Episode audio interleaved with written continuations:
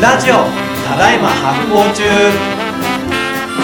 回重ねてます日本酒シリーズ日本酒、えー第5回となりますが今回も前回のおさらいからお願いします最近さ結構なんか歴史とかこうきょ教養的な話も多かったじゃん、うんうん純粋にこうテクニカルな話だけし続けるの久しぶりで楽しいね 確かに確かに一応僕こっちの方が本体なんで そうっすね僕もそしてなんかそっちの聞くモードの方があの型にはまっててやりやすいっすそうですね、はいなんで素直にできる今日はねゴリッとちょっと微生物学の方に寄っていきましょうか、うんうん。前回もね、ちょっとあの、最後の方で、乳酸発酵の乳酸の味どこ行っちゃったのって話をしましたけれども。うんうん。だよね。ということでですね、はい今回はですね、その、まあ、前回までのおさらいね、うん。あの、まずは、その、ワインと違ってお米は糖分と、その酸がないから、うん酵母が働きづらいね、はいはいって話があって。うん。だったら、乳酸菌の力を使って甘酸っぱい、うん。まあ、まず麹を使って甘酒を作り、はい。で乳酸菌の力を借りて、うん。甘、酸っぱい甘酒を作り、うん。そうすると酵母が入ってきてドブロクができるよね。はいはい。そうで、でしたそね。のドブロクを絞って、うんろ過して、火入れすると、うんあの、品質変わらなくなるから、はいそれで今僕らが飲んでる日本酒ができたよね。っうんうんうんうん。めっちゃわかりやすいルート。ていうところで、うんうん一旦その日本酒のアウトラインがね、はい。酒として何なのかっていうアウトラインができるんですけど、この間に、ん微生物たちどんな風に働いてんのっていう話をしなければいけないんですよほうほうほうほうほここがね、ここも超概論にします。あの、はいビビニーリ、サイニーリ、すごい面白いこといっぱいあるんだけど、はいそれ話すね、この日本酒の発酵っていう、発酵プロセスっていうだけで全10回のシリーズができます ので、終わんなくなっち終ゃう。わんなくなっちゃうね。はい、なんで概要だけ話していきお願ま。いしますえー日本酒会はね、これ今回は概要をお話しする前、ね、約10回予定ですけど、10回なんで、これ終わったらまた言う、なんかどっかの部分を切り出したより応用編みたいなのをやってはいいきたはいいですね。はい。いいですはいね。はい。ではですね、順を追って説明していきます。さて、日本酒の発酵の中で微生物どうやって動いているか、うん。順を追って話しますね。うんうん。まず最初に、えー、日本酒何をやるかっていうと、麹を作りますね。はい。米を使って麹を作ります。うん。で、この時に麹カビ働いてますね。そうですね。はい。で、麹カビが働いて、えー麹ができます。はい。で、麹と米と水を合わせた時に、うん。えー、甘酒ができて、うん。酵素の働きで甘酒ができて、糖分ができていきます。これはい麹の働きです。そうですね。ここまでは OK だね。みんな耳たこだよね、この辺の。つつがね甘酒ですか らね。で、そこに、この甘酒に今度乳酸菌が入ってきます。はいはい。で、乳酸菌が入ってくると酸っぱくなります。うんうん。なんですけど、で、一応ね、日本酒の教科書にこう書いたんだけど、実はちょっと違っていて、ほう。えー、えっとですね、えー、実はその前に、うん。硝酸還元菌ってやつが入ってきてます。何 なんだとなんすか硝酸還元菌そう、硝酸還元聞いたことな菌いってやつが、なんかね、バクテリアがね、うんは、入ってくるんですよ。で、うんえっとね、こいつがね、あのーおなんて言うんだろうなぐ。かなり初期に、すごい部分的にしか働かないから、うん意外に酒造りの概論の時に飛ばされちゃうんだけど、うん。あの、ないとね、なかなかね、うまくね、あの、最初の発酵が起こらないですね、うん微生物なんです。ほう。で、これね、何なのかっていうとですね、あの、まあ、こう、環境中にあるですね、あの、硝酸塩という物質をですね、うん。亜硝酸というものに変える微生物です。お、あ、硝酸は聞いたことあるぞ。で、この、まあ、亜硝酸っていう物質を作るんだけど、うん。このね、えー、亜硝酸がね、えーっ、とね、えー、なんて言うんだろうな。ボディーガードみたいになるんだよね。この主語の。うん。うん。うん。で、うん亜硝酸を作り出すことによって、あの、酒の酵母に似てるけれども、うん。アルコールあんま使わ、作んなくてわ、悪さをするというか、うん。まあなんか、なんつうの。うーん、酵母もどき。、はい、はいいるよね。漫画にもそういうキャラ。い。うん。うん。なんかヒーローっぽいんだけど、うん。なんか、全然関係ない悪さばっかりする、みたいな。あーヒーローもどき、みたいな。はいはい。偽ヒーローみたいな。そうそうそう。まあ、毒キノコでももどきつくやつ毒だったりしますからね。もどきみたいなやつ。はいはいはい。あ、まあ、でもそいつはそいつでやっぱり生きるルールがあるので、はいやっぱリスペクトしなければいけないんだけど、で竹作りにあんまいらないんだよ。で、ああ。そういうやつがね、寄りつかなくなるんだね。えー、悪い意見いくつかいるんだけど、このいい工房は入れといて、もどきはシャットアウトするっていう。そう。そう。それが主な役割です。あの、それだけじゃないんだけど、あしょ、あしょうさん。まあ、でも、まあざっくりそれで考すげええてください。で、えっと、で、それによって、あの、悪い菌がちょっとは入らん、だから、酵母もどきみたいな、うん酒酵母もどきをちょっとブロックしておくんだよね。はい。で、同時にこう、乳酸菌が増えていくのを助けていくわけですうよ。んうんうん。なんで、えっと、一番最初にね、ステップとしては甘酒ができます。はい。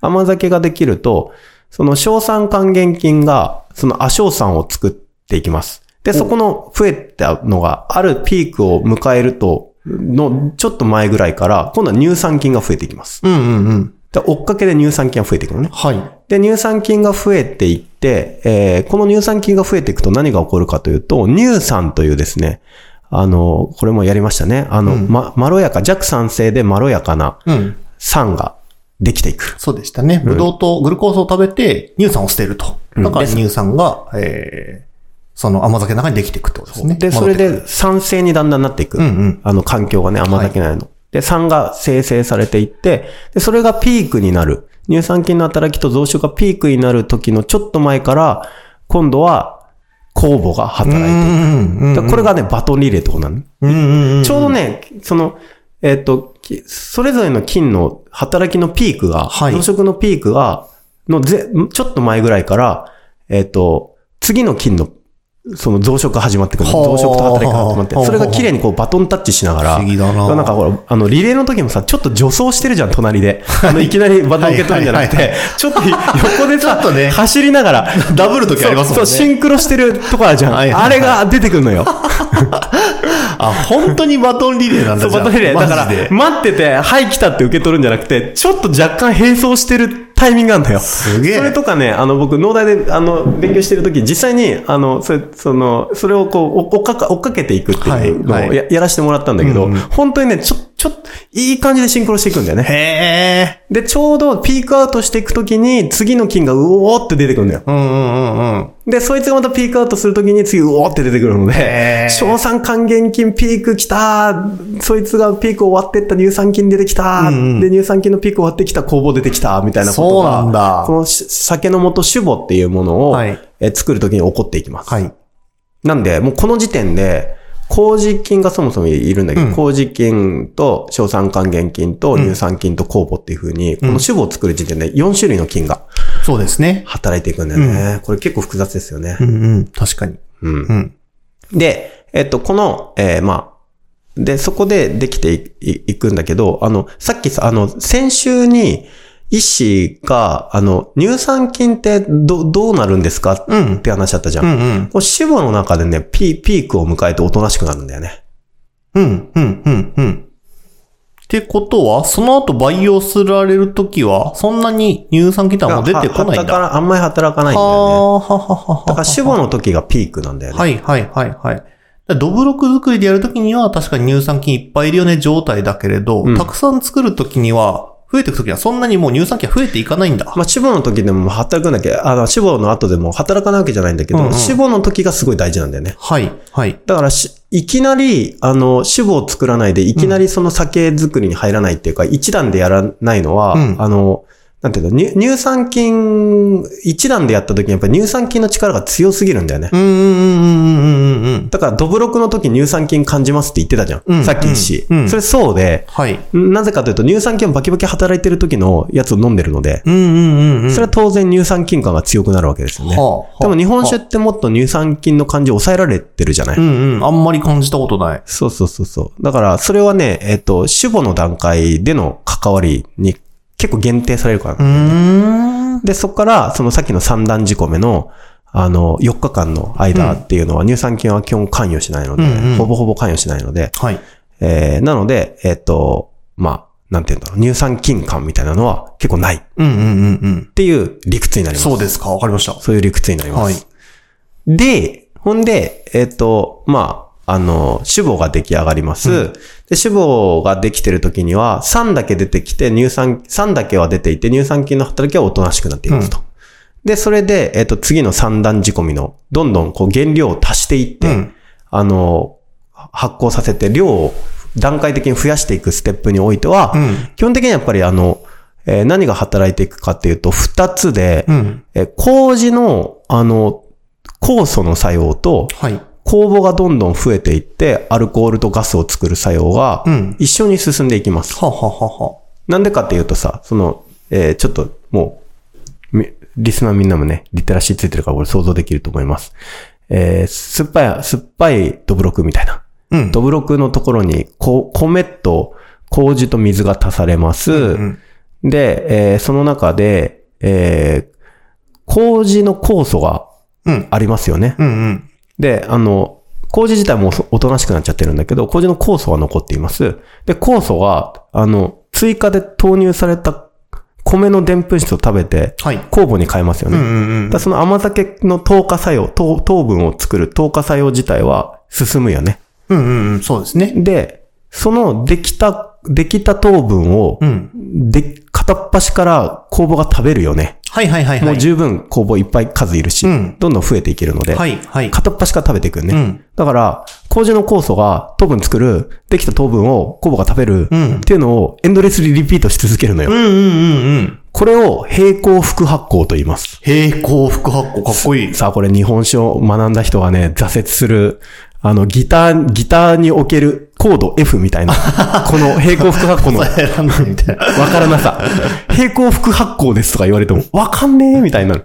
でも、それは、えっと、えー菌の特性がわかるとわかるはずで、あの、あ、あの、こ麹の酵素が、あ、米だこれを糖分、ちょきちょき分解して糖分にするぞつって、糖分ができていくと、もう十分その脂肪の中で増えてる酵母が、お、どんどん追加で糖分できます。あざっすみたいな。うんうん。片っ端からいきますみたいなので、それがもう、同時並行でどんどん、あの、うんお互い絡み合いながら進んでいくんですよはいはい。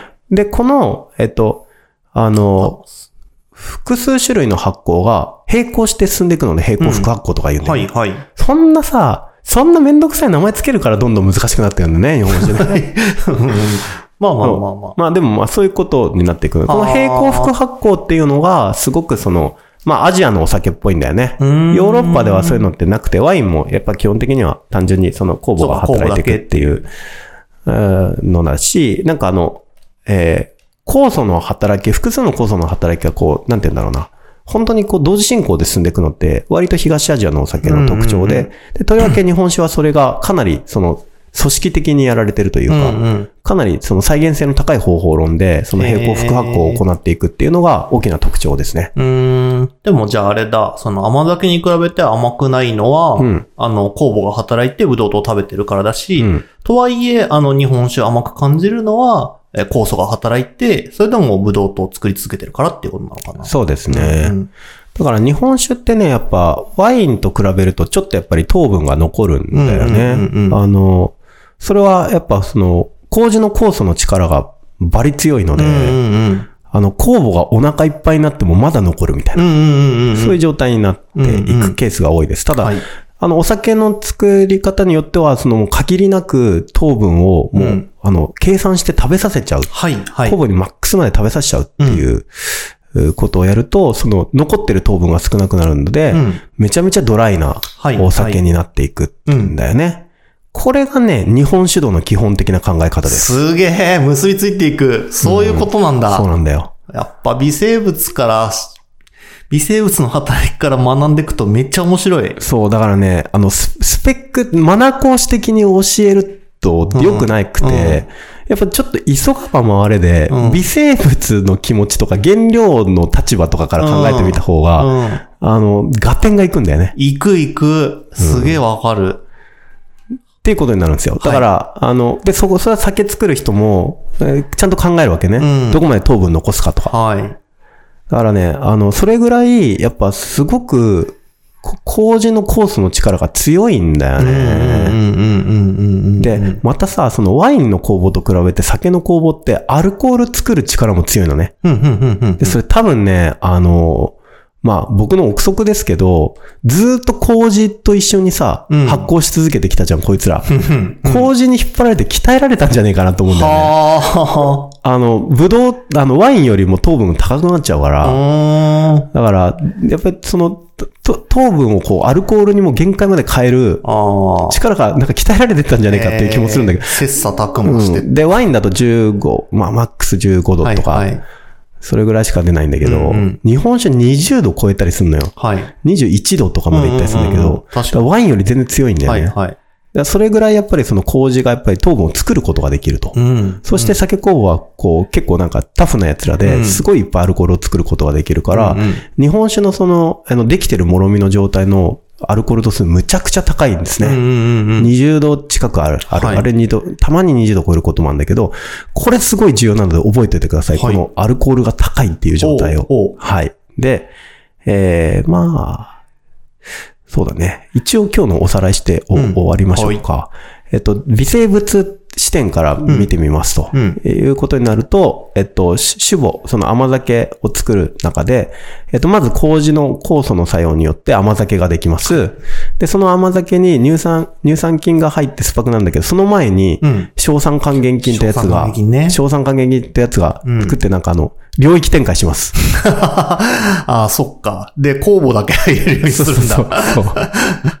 領域展開します。うん。で、えっ、と、まあ、その、悪い、悪い工房っていうか、はいなんか、工房もどきみたいなやつうんうんが入れないみたいな、はい、はい。そういう状態んにします。で、えっ、と、で、その後に、えー乳酸菌が入って酸を作っていきますと。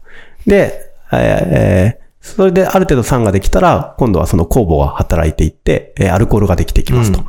いうので、えーここまでで主母ができます。で、こう主母ができた時点で、えー一基本的には乳酸菌はお役御免ですと。はい、はい。で、えーまあ、退場しますと。で、そこから、えー、酒母を今度三段仕込みで、量を、あの、原量を増やしていって、うんうんあの、お酒を実際のもろみを発酵させるプロセスになっていくと、その、こ麹の糖化作用と、うんあの、糖分を作る酵素の作用と、えー、酵母がそのできた糖分を食べて、アルコールを作る作用が、あの、ずーっとエンドレスにこうう、んうんうん並行して進んでいきますと。で、これを並行副発酵というふうに言います。っていうところですね。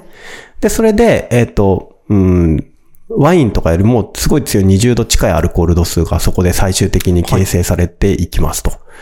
んで、えーパッケージングするときに、えーその、お絞って、ろ過して、火入れするっていうところで、えー麹と、えー酵母の作用も止まります。働きも止まっうんうん。で、えー品質が変わらなくなって、えー安定した品質で、えー特に常温で、いろんなところに運んでいくことができるうよんっうんうんていうのが、えーまあ、日本酒の考え方ですうん。ね。はい。微生物視点から見た。うんうんうんうん。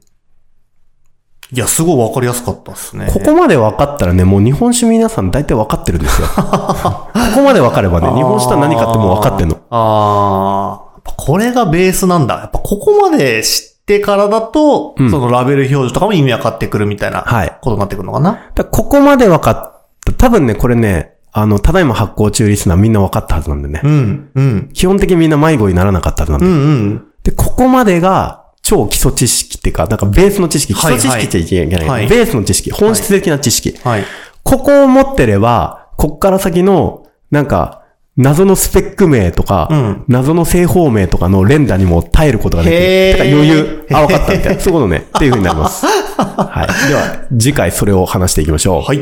この番組は制作発行デパートメント協賛バリューブックスで下北沢ただいま発行中スタジオからお届けしておりますポッドキャストは Spotify 映像は発行デパートメントの YouTube チャンネルで視聴できますチャンネル登録を